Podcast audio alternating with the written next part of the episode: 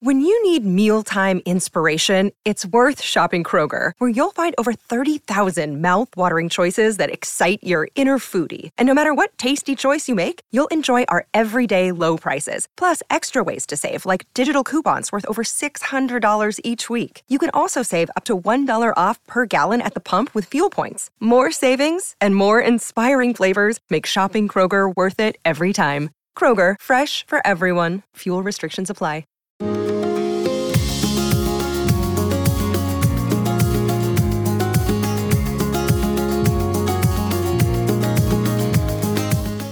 This is the Thoughts from a Page podcast, and my name is Cindy Burnett. Each episode, I interview authors about their latest works and others in the book world about their jobs, what those jobs entail, and the books that they love. For more book recommendations, check out my earlier episodes and my website, thoughtsfromapage.com, and follow me on Facebook and Instagram at Thoughts from a Page. This is my last episode of 2021, and I want to thank each and every one of you who listened to my podcast this year. I really appreciate your support. I also want to say a huge thanks to the scores of people who have shared about the podcast on social media. Your posts have really helped this show grow. Last, thanks to everyone who reviewed my podcast on any platform. I read every one of my reviews, and they always make me so happy. In addition to helping my show grow by pushing the show up in all of the various algorithms, the reviews are also on my website, and I rotate highlighting various ones on the front page of my website. They mean a lot to me, so thanks for taking the time to post a review. My very last thanks goes to Maggie Garza of HTX Real Estate Group, who has sponsored my podcast for the last 6 months. Her generous support allowed me to outsource some of the behind-the-scenes items so that I could focus on the podcast's content. Thank you, Maggie. Today, I am chatting with one of my recurring guests, Elizabeth Barnhill. We are chatting about one of our favorite genres, historical fiction, and the books that have stayed with us in that genre. Elizabeth is the book buyer for the independent bookstore in Waco, Texas, Fabled Bookshop and Cafe. She graduated from Baylor University and worked for 20 years as a speech pathologist before turning her lifelong passion of reading and books into her dream job when Fabled opened in 2019. Elizabeth spends her days reading as many upcoming releases as possible and hosting events at Fabled. You can find her on Bookstagram at Waco Reads. I hope you enjoy our conversation. Your brain needs support, and new OLLY Brainy Chews are a delightful way to take care of your cognitive health. Made with scientifically backed ingredients like Thai ginger, L-theanine, and caffeine, Brainy Chews support healthy brain function and help you find your focus, stay chill, or get energized. Be kind to your mind and get these nootropic chews at OLLY.com. That's OLLY.com. These statements have not been evaluated by the Food and Drug Administration. This product is not intended to diagnose, treat, cure, or prevent any disease. Welcome, Elizabeth. How are you today? I'm great, Cindy. How are you? I am great, and I'm so glad you're here. We have not chatted books in a while, and so I'm really looking forward to this discussion and the books that we think are wonderful historical fiction books to recommend to people. Yes, I had fun kind of going down memory lane, thinking about all my favorites over the years. I did too, and in fact, my list changed, and even once I told you I had it finalized, I made about 3 more changes this morning, so it's hard to narrow it down. 15 seems like a lot until you actually sit down and try to make your selections. Yeah, I think we'll have to do a part 2 at some point, because mine I definitely had to cull down at least by half. Yes, I think a part 2 would be very welcome at some point. I feel like 2021 has been an amazing year for books, and so I'm really looking forward to 2022 as well. There are so many books coming out, and I know you're feeling the same way, starting to try to dive into them. Yeah, so it's kind of quiet right now in the book industry. Not a whole lot of books are coming out, so I'm eagerly anticipating the beginning of the new year. I already have a 5-star book that comes out the first week of January, and I can hardly wait to talk about it. That's a great way to start the new year. For sure. So for today's historical fiction list, we decided not to talk about any book that had come out in 2021, but instead to look back a little farther. So they could have come out any time period prior to 2021. I think you have some that go back farther than mine, but I think my oldest one is maybe 10 years ago. But we just kind of went through and picked books that we love to talk about and that we still think about and that we like to recommend to people. Yeah, I think most of mine are from maybe the last decade. I do have one from the 1980s that I still think about frequently, especially in the wintertime. Oh, now I'm so curious to hear what it is. Well, why don't we get started? We'll alternate like we always do, and you can go first. My first selection is The Light Between Oceans by M.L. Stedman. This book is set in Australia in 1926. I have several books on my list that are set in Australia. That is, for some reason, it is a setting that really speaks to me. This book was just gorgeously written. I felt this impending sense of doom and heartache throughout the entire book. I couldn't wait to put it in my friend's hands just to have someone else to talk to about this book. So it does take place after World War I. We have Tom Sherborne, who was a fighter or soldier in the war and decides he wants to work at a lighthouse. So he gets the job as a lighthouse keeper on Janus Rock, which is, I think, about a day's journey by boat from the shore of Australia. He finds a beautiful, young, loving wife named Isabel to marry, and they start their life on Janus Rock, on the lighthouse. So everything is going swimmingly well, and then Isabel starts having several miscarriages, and she's just utterly devastated and wants to have a baby so badly. Well, one day, she is working on Janus Rock, and she hears a baby crying, and the boat kind of runs ashore, and there is a baby in this boat and a dead man. So she immediately just feels like this was fate. She adores this child. Her husband, Tom, is a meticulous record keeper, and he was about to write in his log what happened, and Isabel begs him not to because she wants to have this baby, and she's been away from civilization long enough, no one would even know. Well, of course, as you can imagine, drama ensues, and I loved it. I would recommend it to anybody. That is The Light Between Oceans by M.L. Stedman. I love that one as well, and it actually was on my list until this morning. And I was really debating back and forth. So I'm actually glad it came off since you're talking about it, because it's a wonderful recommendation. I loved it. One of my girls actually had to read it for school, and she really loved it. It's just a beautiful book. Agreed. So my first book is As Bright as Heaven by Susan Meissner. I love her books. She is one of the queens of historical fiction, and she has written a number of really great books. But As Bright as Heaven is my favorite of hers. As Bright as Heaven tackles the Spanish flu epidemic that struck the United States in 1918 and 1919, an event we all are too sadly familiar with at this point. Set in Philadelphia, Meissner's tale is fascinating and heartbreaking. Her characters are so well developed and authentic, and I just felt like they were people that I would spend time with myself. Using the four Bright females as narrators, the family's name is Bright, she unfurls their various stories slowly as the pages fly by. Each female character has a very distinct personality, and I love that she chose the perfect individual to reveal a particular secret or a particular fact. In her author's note, Meissner states that the Spanish flu was one of the deadliest diseases in history, significantly worse than the Black Plague, and she chose it because it was an untold story, which it was when her book first came out. This book is a particularly timely read today, as we have all endured our own pandemic in the last couple of years. And I feel like that there are so many points that she makes and different stories about the Spanish flu that are relevant to what we're going through today. And I just think about it all the time, and I love it, and I really recommend it. Well, that one was on my list too, but that's okay because my next selection, I cheated and made it 2 for 1. So, oh, good. I loved that one too. And I learned a lot about why we needed to have social distancing because of that book. So yeah, it's one I think about quite a bit as well. Good choice. Thank you. Yes. It was one of those that I loved it when I initially read it, but I really love it even more now. And I should probably go back and reread it with everything we've been through. Yes. And I think I've told you before, but Susan Meissner is my go-to favorite historical fiction author. I'll read anything she writes, and I always learn so much from her books.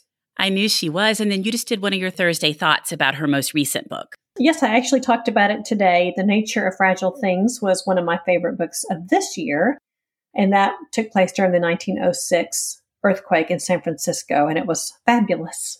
Yes, it was. And again, taught me so much about a time period that I didn't know nearly as much about as I now do after I finished her book. So my next selection is a 2 for 1. That is The Bookwoman of Troublesome Creek by Kim Richardson and Giver of Stars by Jojo Moyes. These books were released in 2019, and there was a bit of a controversy because both books kind of had a similar theme. Both of them were set in Appalachia during the Depression, And both of the main characters were librarians who were on horseback and brought books to the poor people in Appalachia while on horseback. So they would go and bring a book to somebody or a magazine and let them enjoy it and then come back a week later to change out the books. So I actually, for my personal book club, we did both of these books and kind of compared and contrasted them. There is thought that perhaps Jojo Moyes took some information from the book Woman of Troublesome Creek, but it's not been proven, and I don't think that really went anywhere. But it's kind of interesting, the similarities. So it's kind of fun to read both of them and decide for yourself.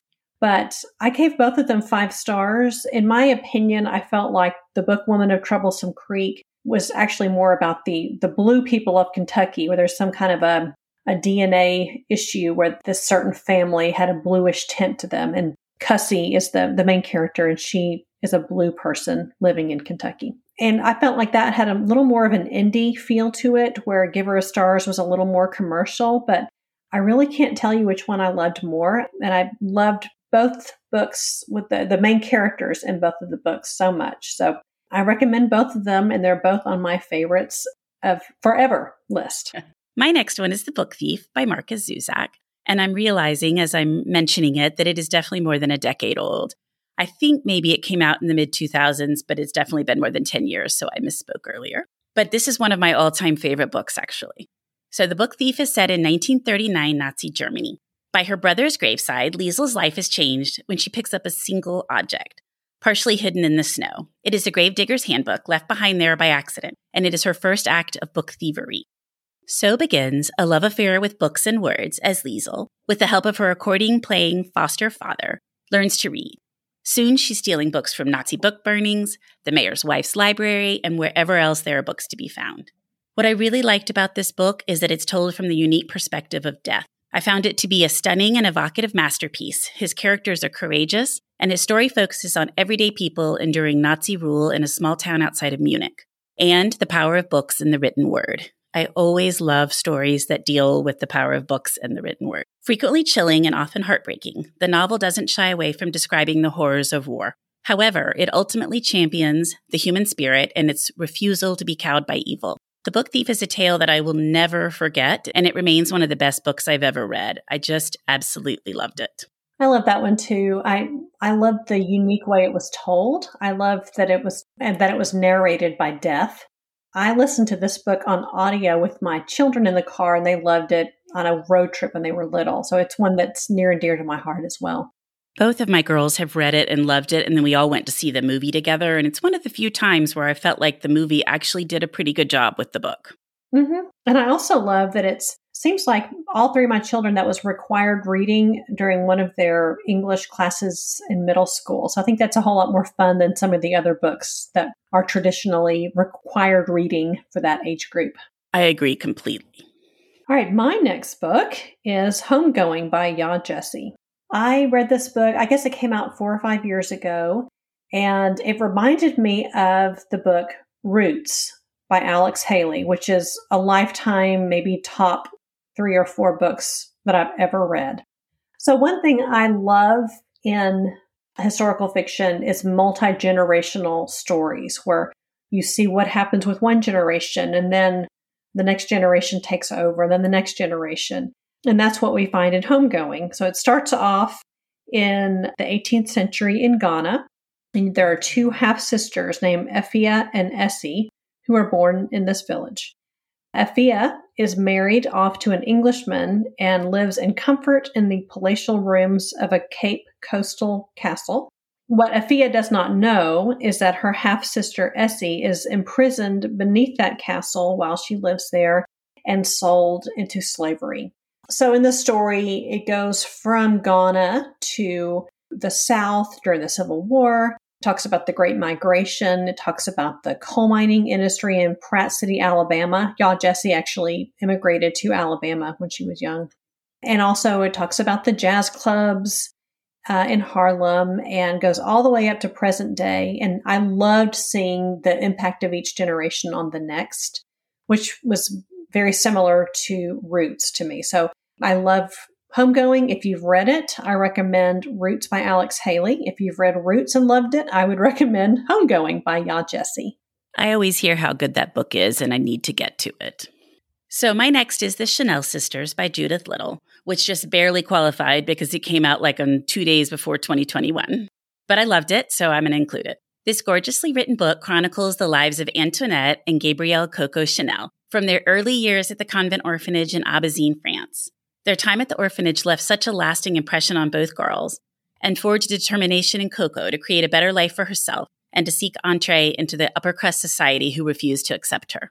From the days of their hat shop at Rue Cambon in Paris to the years after the war, Little tells the story through the eyes of Antoinette, detailing their friendships, their romances, and their successes in the fashion business. I love that in her author's note, Little includes engaging tidbits about Coco Chanel's inspiration for her iconic double C logo, which recreated the interlocking loops in Abbazine stained glass, and for her jewelry, which copied the patterns found on the orphanage's stone floors and the rosaries worn by the nuns.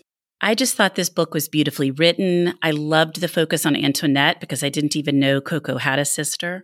And I just felt like she recreated their world and how the business came about and all of these details about Coco's early years that then come out in her business and later years in Chanel and some of the different things that I referenced before.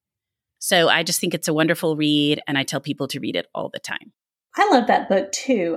I thought it was so well done. I learned so much, and one of my very dear friends is kind of very fashion forward, and I gave her my copy, and it was her favorite book of last year. So it was one, and she actually picked it for our personal book club as well. So that's a great recommendation. Oh, that's good to hear. That somebody that actually is really into fashion enjoyed it as well. I could see where you would, learning all of that about Chanel's younger year, stuff that she really kept hidden. Mm-hmm, for sure. All right, my next book is Those Who Save Us by Jenna Blum. This book came out maybe 10 to 15 years ago. It is set during World War II, which is quite the hot commodity, World War II fiction. But of all of the World War II fiction I have ever read, historical fiction, this is my favorite. And I sell this book almost more than any other at Fabled. We can hardly keep it in the store, which is unusual for a book that is as old as it is. The story is about a woman named Anna Schlemmer, and she is a German woman at the beginning of World War II, and she finds herself pregnant with a Jewish man's baby. And as things slowly begin to get worse and worse, the conditions deteriorate in Germany, you find out what she has to do to save herself, as the title indicates. And it is brutal, and it is very tough to read, but I was so moved by this story. So we find Anna Schlemmer, we hear her backstory, but much of the book takes place 50 years later, where she's got a daughter named Trudy, and Trudy really doesn't understand her mother very much. Her mother's very quiet.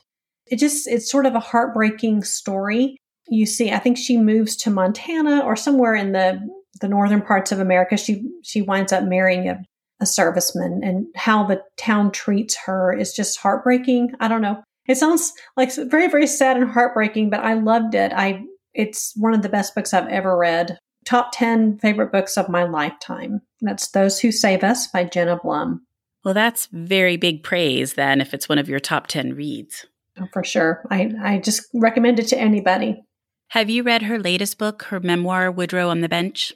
I have not. No, I'm about halfway through the audio book of Storm Chasers, which is another one of her books, but I've not read her latest. The only one I have read is this memoir, and I loved it. I interviewed her for the podcast, actually, and she's delightful. It was such an interesting conversation.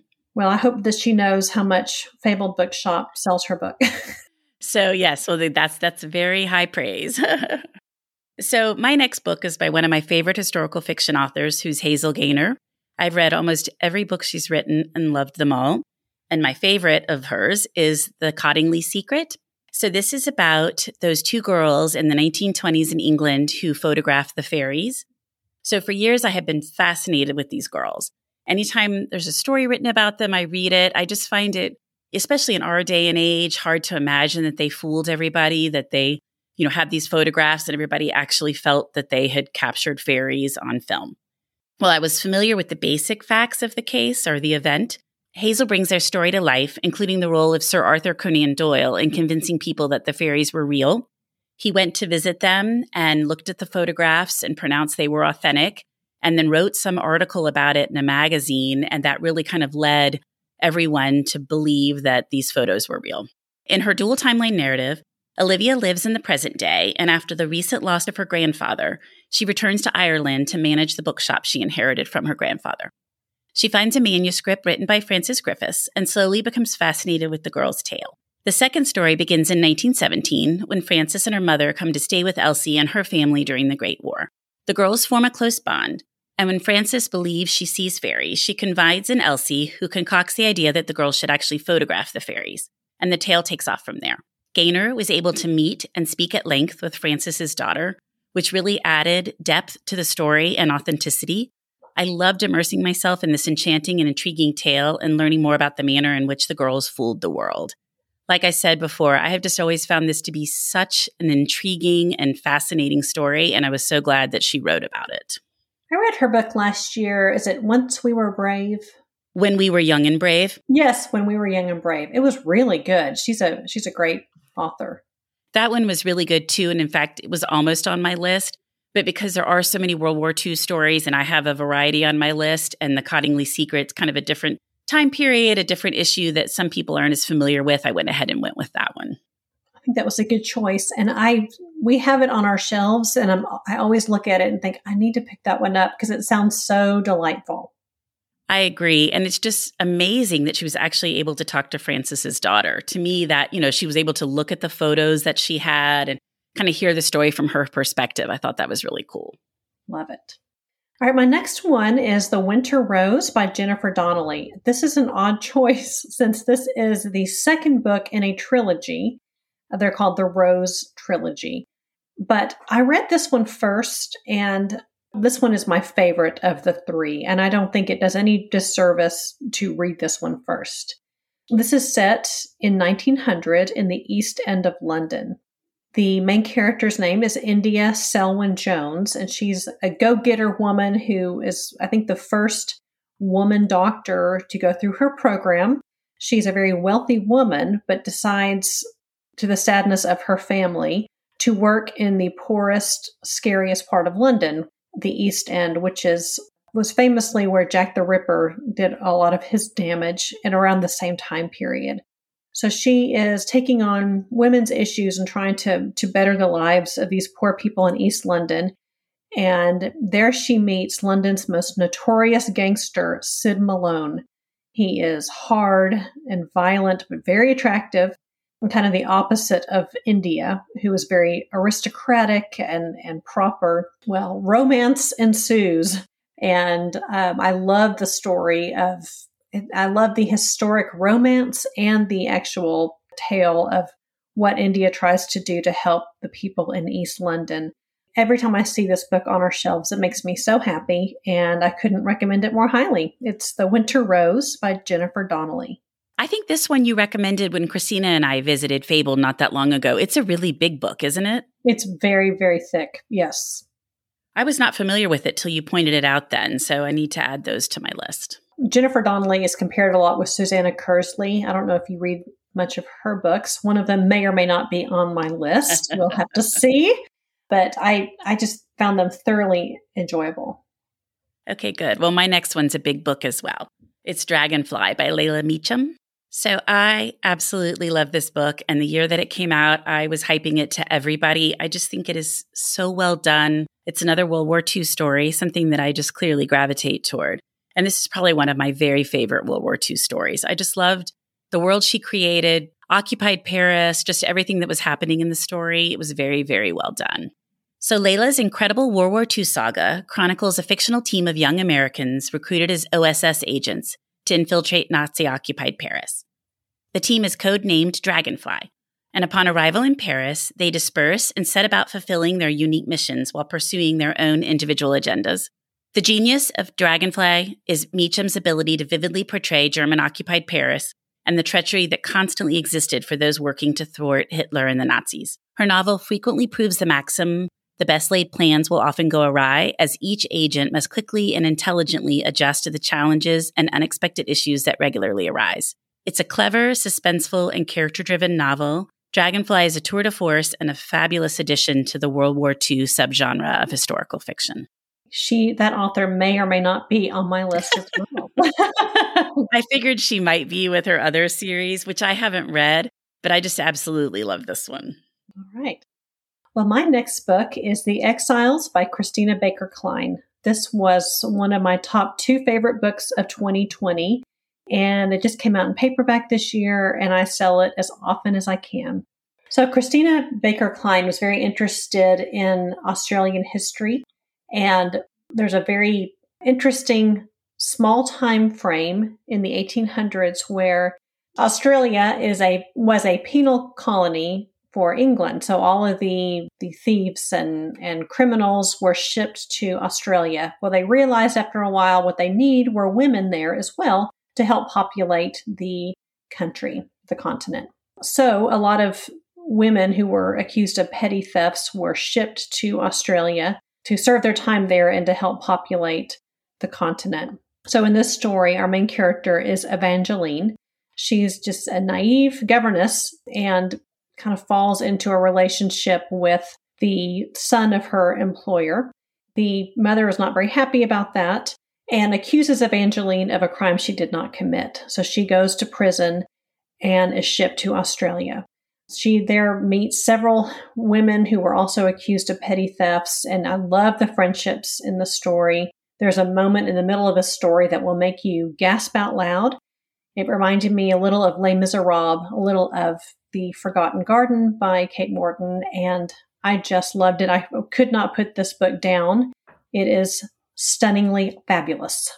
I think that book is probably one of the number one books that was recommended by authors when they come on my podcast, kind of a window of time around the time that it came out. Over and over again, they were recommending that one. Oh, it's just so good. So I have another older book. So clearly I wasn't paying attention to the time frame on my books, because this one is The Guernsey Literary and Potato Peel Pie Society by Marianne Schaefer and Annie Barrows. I'm sure this book is familiar to many people, but I just absolutely loved it, so I went ahead and included it. I'm a huge fan of books told in epistolary format. Guernsey, an island off the coast of England, was occupied by the Germans during World War II for a lengthy period of time. Schaefer brings the occupation to life through letters written right after the war ends between a female writer named Juliet Ashton and a resident of Guernsey named Dossie Adams. The Guernsey Literary and Potato Peel Pie Society is a book club consisting of a group of island residents, which was created spur of the moment when several Guernsey residents are found breaking the curfew set by the Germans. Juliet is enthralled with everything about the book club, its reading choices, its offbeat members, and what life was like on the island under German occupation. Schaefer focuses on the strength of the human spirit and the importance of community, especially in dark times. Schaefer died before the book was published, and her niece, Annie Barrows, of Ivy and Bean fame, If You Have Girls, helped complete the book and get it out into the world. And this is another book where I felt that the movie was decently well done. It has to be hard to translate a book that's written in letters to a movie, but I thought they did a good job. I did too. I watched the movie twice. I was going to say that when you mentioned it. I thought this is one of those rare books that is just as good in the movies. I agree completely. It's always one of those movies that I want to watch again. Mm-hmm. You know, I watched it with my husband, and I watched it with my daughter, and anybody else who wants to watch it, come watch it with me. We'll have a big watching party in Waco. There you go.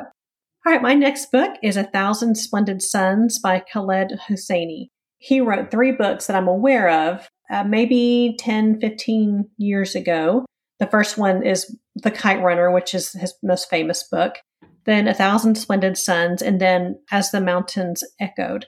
Of the three books, this one is far and away my favorite one. It really talks a whole lot more about the plight of Afghan women, which is very, very relevant today. It's a 30-year time frame that this book spans, from the Soviet invasion to the reign of the Taliban to post-Taliban rebuilding. I just was deeply moved by the story of these women, and I think it's almost required reading right now to really get a sense as to what is going on in Afghanistan. I've heard such great things about that one, but I'm always worried it's going to be a little grim, or a lot grim.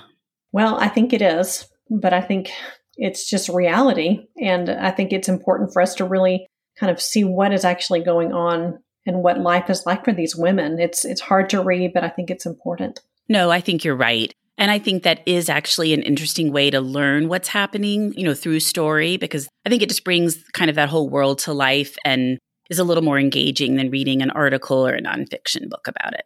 I agree. So the next book is one of my all-time favorites as well. It's called The Last Days of Night by Graham Moore. Have you read it? I've never heard of it. Ah, it's really, really good. So as the book opens, George Westinghouse and Thomas Edison are in the midst of a massive battle over who owns the light bulb, and therefore who will have the ability to electrify the United States.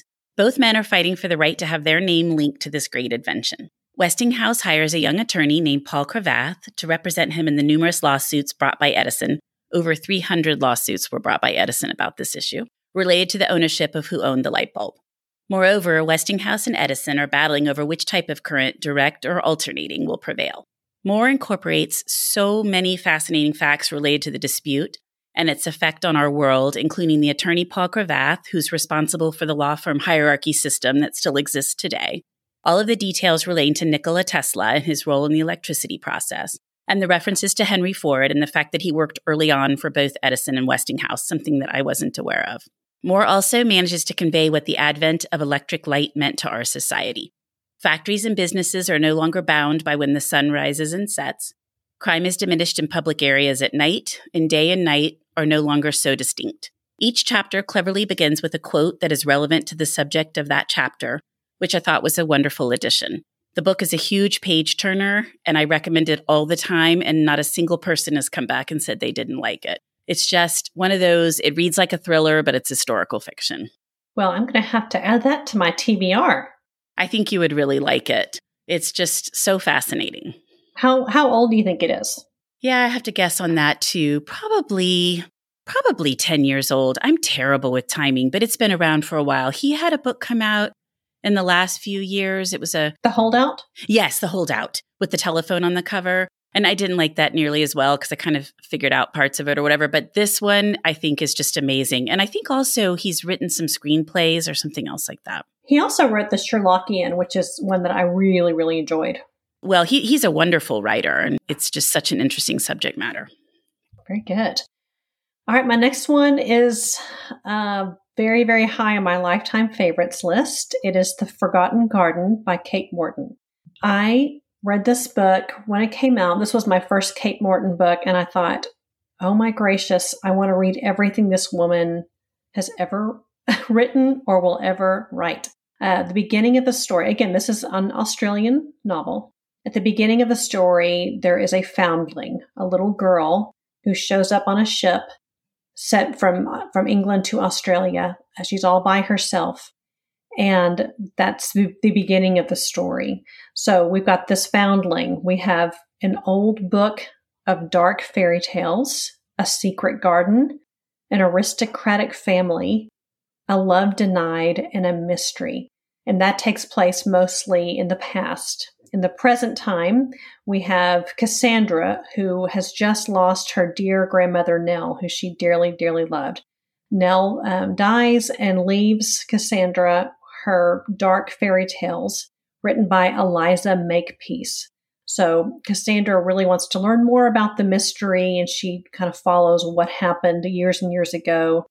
And I loved it. The writing is stunning. I finished it and thought this is one of the very best books I've ever read. And I stand by that to this day. That's The Forgotten Garden by Kate Morton. I love Kate Morton and her books. And I didn't include it because I knew you would. And so I figured you could talk about it and I just chime in and say, yes, that's a wonderful book. And I actually really like all of her books. And I was thinking while I was making this list that she hasn't had a new book come out in a while. Well, she wrote The Clockmaker's Daughter a couple of years ago, and maybe it was last year. Yeah, I think it was like 3 years ago because it was definitely pre-pandemic, and I actually saw her speak at Book Expo about that book, so maybe it was 2 years ago. I actually really liked it, but I know I'm in the minority. I thought that book was great. Like I said, I just like all of her books, but I did hear her speak about it before I read it and explained kind of where she got the idea and what she was trying to accomplish. So I wonder if that kind of framed it up a little bit differently for me. It could be. And it may have been a couple of years ago. But for me, my favorite Kate Morton books are The Forgotten Garden and The Secret Keeper. None of them have come close, in my opinion. Or they're just, actually, I would just say they are my favorites. A lot of people like The Distant Hours as well.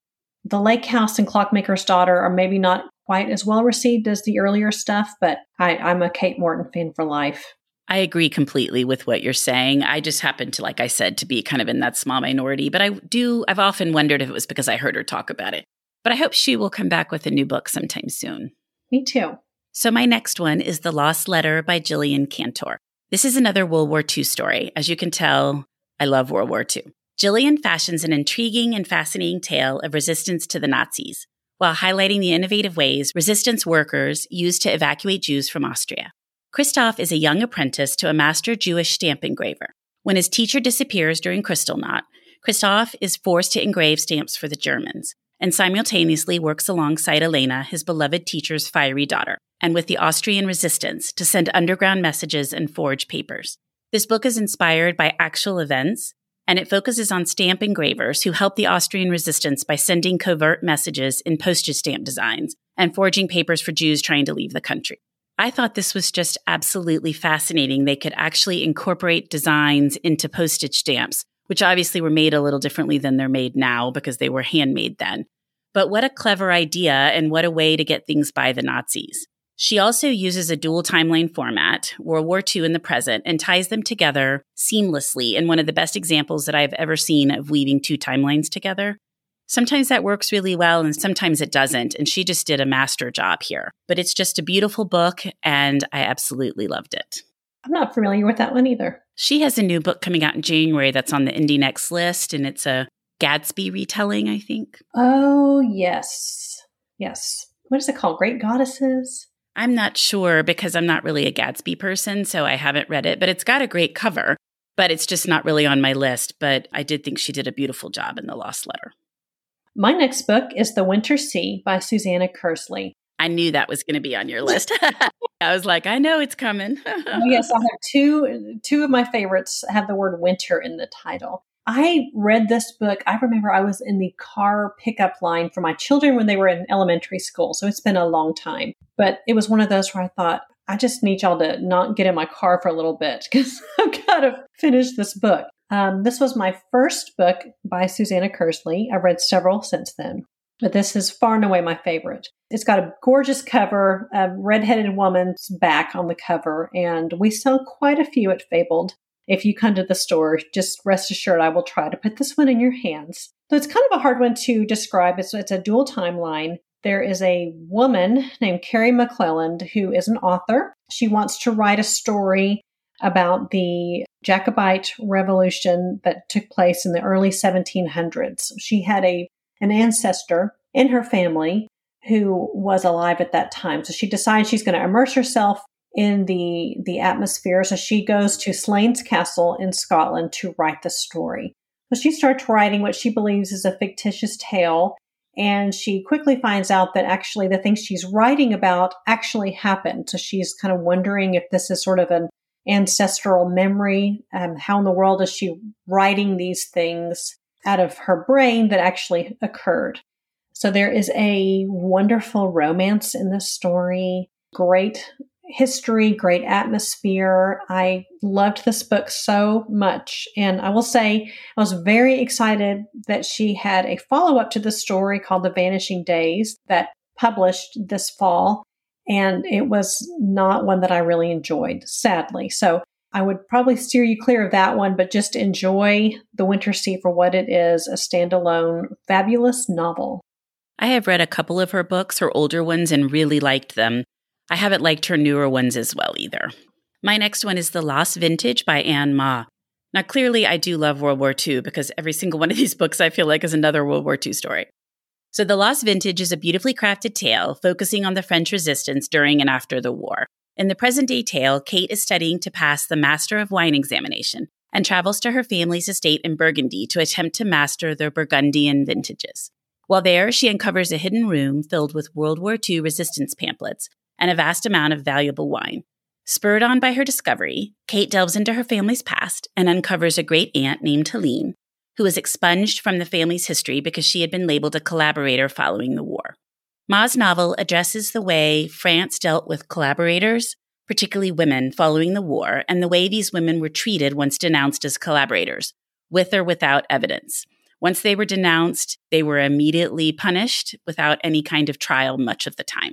Ma also writes an in-depth article for Time magazine that came out about the same time about this subject matter, and it serves as a great companion piece to the book, I think. Sounds great. It is great, and it has a really beautiful cover as well. I'm a sucker for a good cover. I do judge books by their cover. And you know I do. All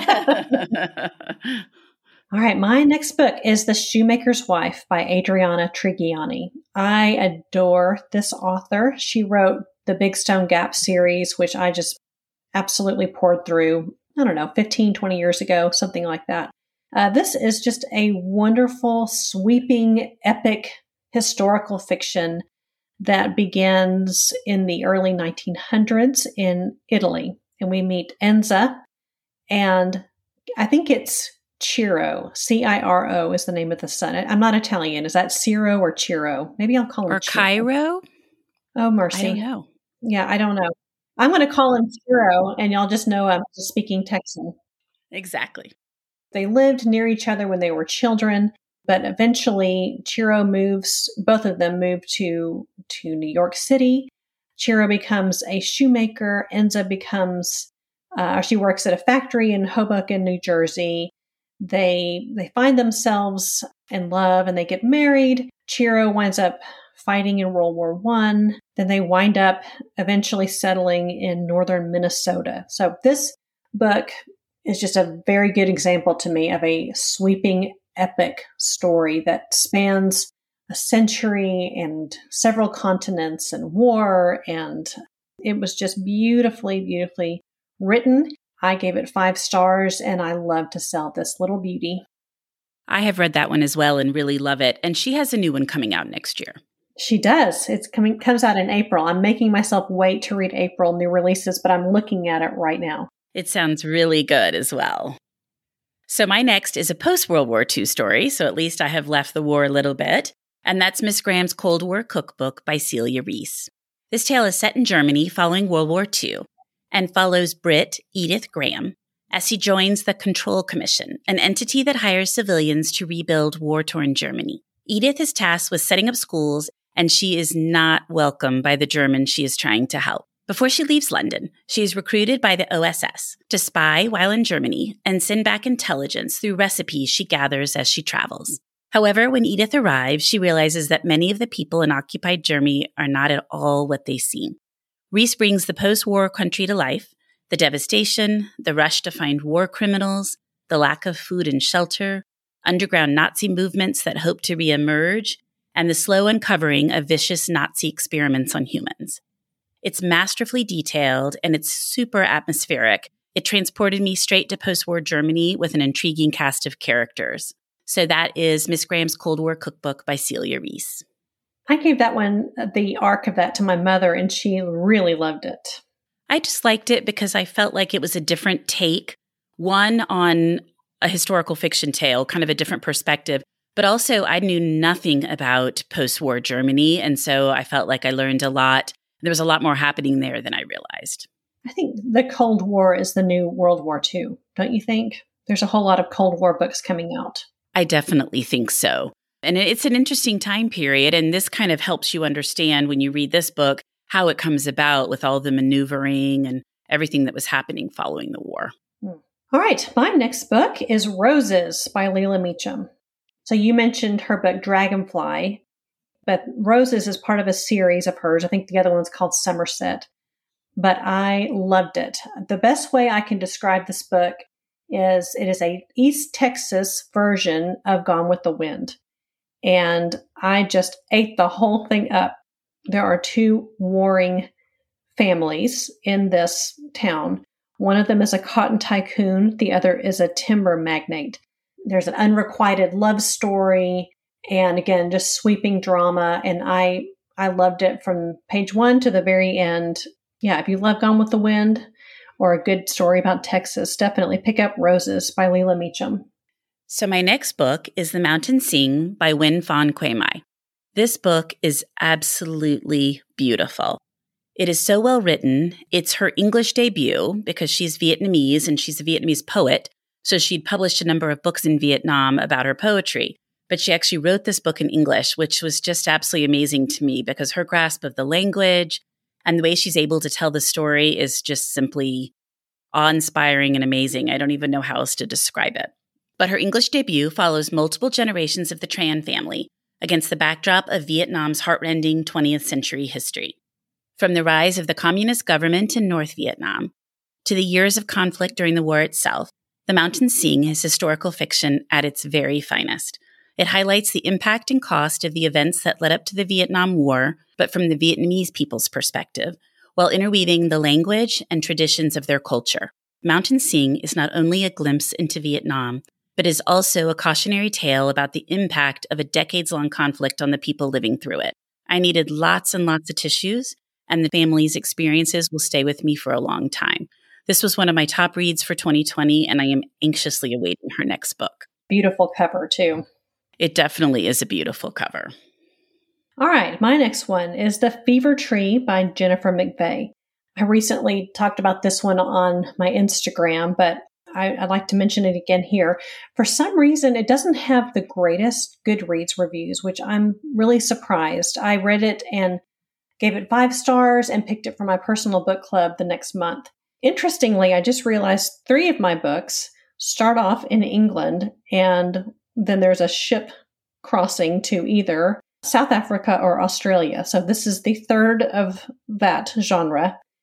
So Frances is left destitute in England in the wake of her father's sudden death. And she's just kind of a spoiled brat, and she has to marry a man that she really doesn't love. She doesn't understand him. He seems dark and brooding. And so he decides he is going to be a doctor in South Africa. So she's forced to leave England and get on a ship. And here on the ship, she meets another man. And he is so handsome and charming. And there's a little love triangle here. You learn a lot about the diamond industry in Africa. There is just a beautiful love story in this. And I don't want to even say who it's with, but it is absolutely lovely. It reminded me of the movie, The Painted Veil. It's just so heartwarming to see. So you just see Frances go from this spoiled brat to really maturing and becoming the woman she needed to be. It is beautiful, and I love selling it. That is The Fever Tree by Jennifer McVeigh. I've never heard of that book, and I somehow missed your post, so I'm going to have to look it up. So if I see the cover, maybe it will ring a bell, but I don't think I know it. Yeah, it kind of talks a lot about the history of South Africa and the diamonds and the smallpox epidemic. And I loved it. I loved the love triangle in the story. So my next one is News of the World by Paulette Giles. Set in post-Civil War era Texas, Giles tells the story of Captain Jefferson Kyle Kidd, an aging veteran of several wars who travels across Texas reading the news to various towns and communities. When the book opens, Captain Kidd is asked to transport 10-year-old Joanna, who was recently released from captivity by the Kiowa, to her relatives near San Antonio. The pair begins their journey in Wichita Falls, Texas, by the Red River and Indian Territory, and makes their way south through areas fraught with danger due to the terrain, the various warring Indian tribes and bands of raiders taking advantage of the lawless Reconstruction-era Texas. I was completely unfamiliar with the concept of a newsreader who travels from town to town disseminating important stories from around the world, and found myself fascinated by Kidd's profession. One focus of the book is the difficulty Joanna experiences trying to assimilate back into her native-born culture, an issue many children captured by various Indian tribes experienced upon return to their families or towns. Giles weaves this thread throughout the story, and even includes an author's note at the end with additional information on the topic. I love this book so much when I read it, and I regularly recommend it to people. We watched this movie with my teenagers who really became invested in the story and still ask me questions about it, and we still talk about it regularly. I just thought it was such a beautiful story. I was completely unaware of the fact that white children who were taken by Native American tribes and then returned almost always could not assimilate back into their culture, and some of the reasons why people think that was the case. So I just, all the way around, thoroughly enjoyed it. It's a small book. It's not a really quick read. She doesn't use quotation marks, so you have to kind of go a little bit slower with the dialogue, but it is a small book and it's just a beautifully done story. I love that one. I think my favorite of hers is Stormy Weather, which takes place also in Texas during the drought of the 1930s. I don't think I've read that one. It was really good. I highly recommend it. Well, good. Again, I'll add another one to my list. All right. My next one is Mudbound by Hillary Jordan. I read Mudbound right around the same time as I read The Help, which I loved The Help. It's still one of my very favorite books. It hasn't aged as well, I guess, now, but Mudbound kind of reminded me of a grittier version of The Help. In this story, it takes place in 1946, right after the war, in the Mississippi Delta. And we find that one of the main characters named Laura, her brother-in-law, Jamie, fought in the World War II alongside Ronsell Jackson, who was a black sharecropper. But they were basically brothers in arms during the war and came back to the Mississippi Delta, where Jim Crow is still very, very present. So they go from being very, very close friends to this white man and black man trying to navigate the Jim Crow South. So in the story, all the men and the women in each family relate their versions of events, and we are drawn into their lives as they become players in a tragedy on the grandest scale. Barbara Kingsolver, who I really, really love, gave her just a whole lot of, Hillary Jordan, a whole lot of praise. She said, our characters walk straight out of the 1940s Mississippi and into the part of my brain where sympathy and anger and love reside, leaving my heart racing. They are with me still, and I feel the same way as Barbara Kingsolver.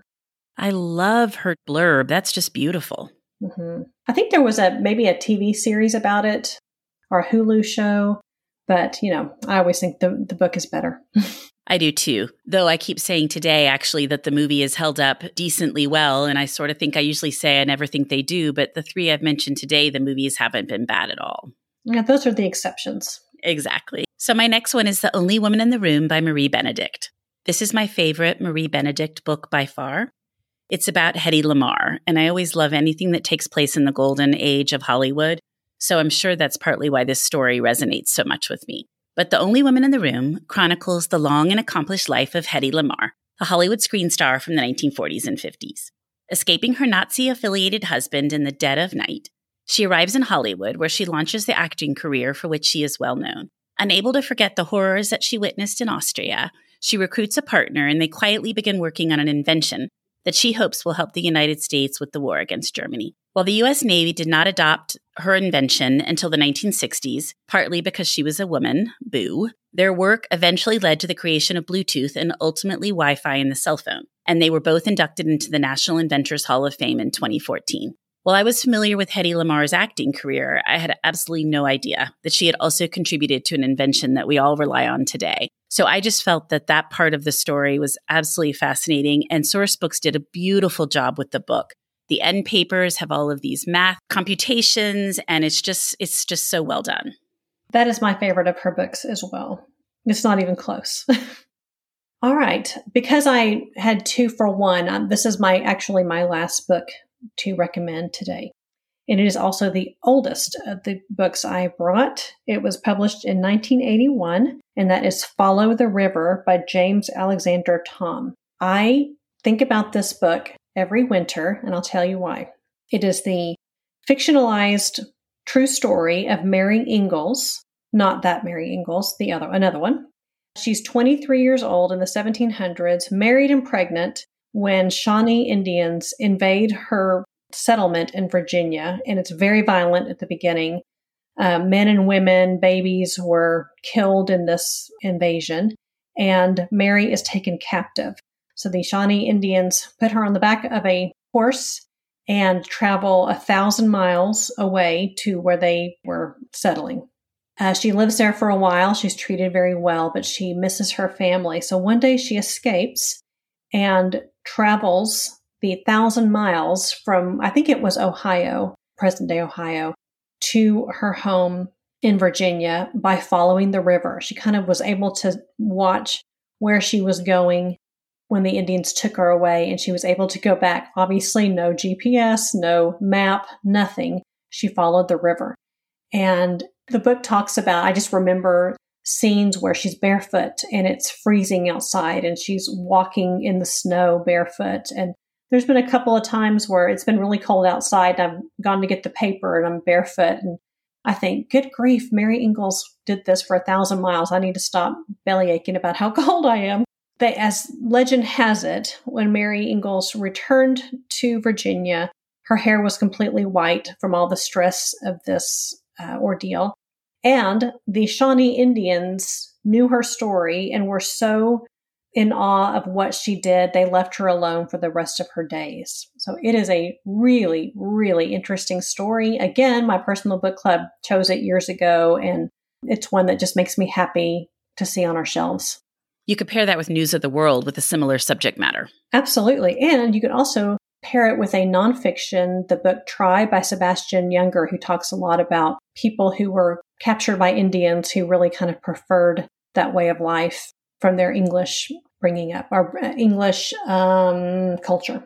Okay, so I still have two left since you did your 2 for 1. So my 14th book is The Stationery Shop by Marjan Kamali. The cover on this one is what first caught my attention as soon as I saw it. It's intricately done with Persian designs and the colors, these rich jewel tones. It's just stunning. It is about Roya and Bahman, and they meet and fall in love in a neighborhood book and stationery shop in 1953 Tehran. The night before their wedding, the pair agree to meet at the town square, but violence breaks out related to the Iranian Revolution, and Bahman disappears.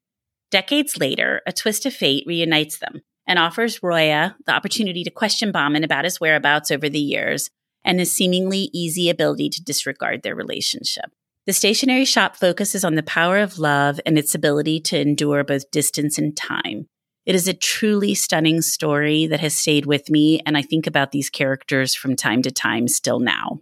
Have you read this one? Yes, I have. I loved it. I loved the love story in the story. I agree. And I just loved learning a little bit more about kind of the precursor to the Iranian Revolution and what it was like in Tehran in the 1950s. Yeah, sometimes I think I don't really enjoy our life with cell phones, but a lot could have been prevented if they'd had cell phones. Exactly. Which always kind of makes me laugh when I ask authors sometimes like why a book is set in the 80s or 90s, and they're like, because there was no cell phone. It ruins a lot of stories. Mystery's gone. Exactly. So my last one is The Woman Before Wallace by Britton Turnbull. In her debut novel, Turnbull tells the story of Thelma Morgan. Thelma is the American woman who was involved with Prince Edward before he took up with Wallace Simpson and made history by abdicating his throne for her. And in fact, Thelma is the woman who introduced Wallace to Prince Edward. While the portions of the book detailing Thelma's relationship with the Prince of Wales are captivating, my very favorite parts are those that include Thelma's twin sister, Gloria Morgan, spouse of Reggie Vanderbilt, son of Cornelius Vanderbilt II and Alice Vanderbilt. Gloria and Reggie were only married for 2 years before he died from cirrhosis of the liver, but they had one child, the renowned fashion designer and socialite Gloria Vanderbilt. After Reggie's death, Gloria Morgan Vanderbilt was eventually sued for custody of her daughter Gloria by her sister-in-law, Gertrude Vanderbilt Whitney, founder of the Whitney Museum of American Art. The sweeping historical fiction tale provides a fascinating glimpse into an earlier era, and Brynn has a new book coming out in February 2022 about Olga Romanoff, and I have already read it and can't wait to start recommending it to everyone. But back to the Vanderbilts. I pretty much love any story that the Vanderbilts are in, and I guess because there were so many of them, they have their fingers in so many different things. Like, I didn't realize until I read this book that Gertrude Vanderbilt had married a Whitney and that they had founded the Whitney Museum and that there was all this drama related to Gloria Vanderbilt in her early years. And I've subsequently read Anderson Cooper's book where he talks more about that. But it's just amazing to me, all of the things the Vanderbilts were involved in. Yes, I have a connection with that because my parents were married and lived in Newport, Rhode Island. And their gorgeous summer mansion, The Breakers, is there. And it's just crazy to look at, this huge, gorgeous mansion that they lived in 10 weeks of the year. And so it's a definitely an interesting family, and there's so many interesting stories. But the story of the fight for custody of Gloria Vanderbilt may be one of the strangest, most bizarre stories I'd never had heard about until I read this book. I agree completely. And I was just up in Newport in the fall, and you had given me some great recommendations on places to eat. But yes, it's just amazing to see some of those homes, like the Breakers and then Alva's home, Marble House. Just kind of crazy that they spent such little time there, but built those ginormous homes. Yes, this was before income tax. Yes. We could have done the same thing. Yes, absolutely. When you walk the cliff walk, you know, there are some of these homes that are owned by the Conservation Society or other independent groups that are having the homes open to tour, but there are plenty that are privately owned still today, which I just find mind-boggling. Mm-hmm. It's a beautiful area. It is. We had so much fun there. But Elizabeth, thank you as always for joining me. I love historical fiction, so this was a particularly fun one to delve into. You actually mentioned some books I'm not even familiar with at all, so now I've got an even longer list and can't wait to go back and pick up some of them. Yes, I'm the same way. There's several here that sound so interesting and reminds me how much I love historical fiction. Me too. So thanks again, and I look forward to you coming on again next time. Thank you so much for listening to my podcast. If you like this episode, and I hope you did, please consider becoming a page turner in my Patreon program. Follow me on Instagram at Thoughts from a Page. Tell all of your friends about the podcast and rate it or subscribe to it wherever you listen to your podcasts. I would really appreciate it. Thanks to Maggie Garza of HTX Real Estate Group for sponsoring my podcast, and I hope you'll tune in next time.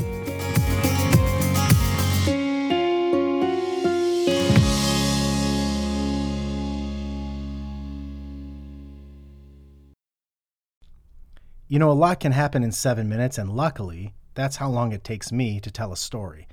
My name is Aaron Califato, and I'm the creator of 7-Minute Stories. I'm proud to partner with Evergreen Podcasts, and I'd like to invite you to join me on this journey. I'm going to take you on some crazy roller coaster rides using my unique extemporaneous storytelling style, and together, we're going to try to make sense of the world, all through the art of storytelling, and all in approximately 7 minutes.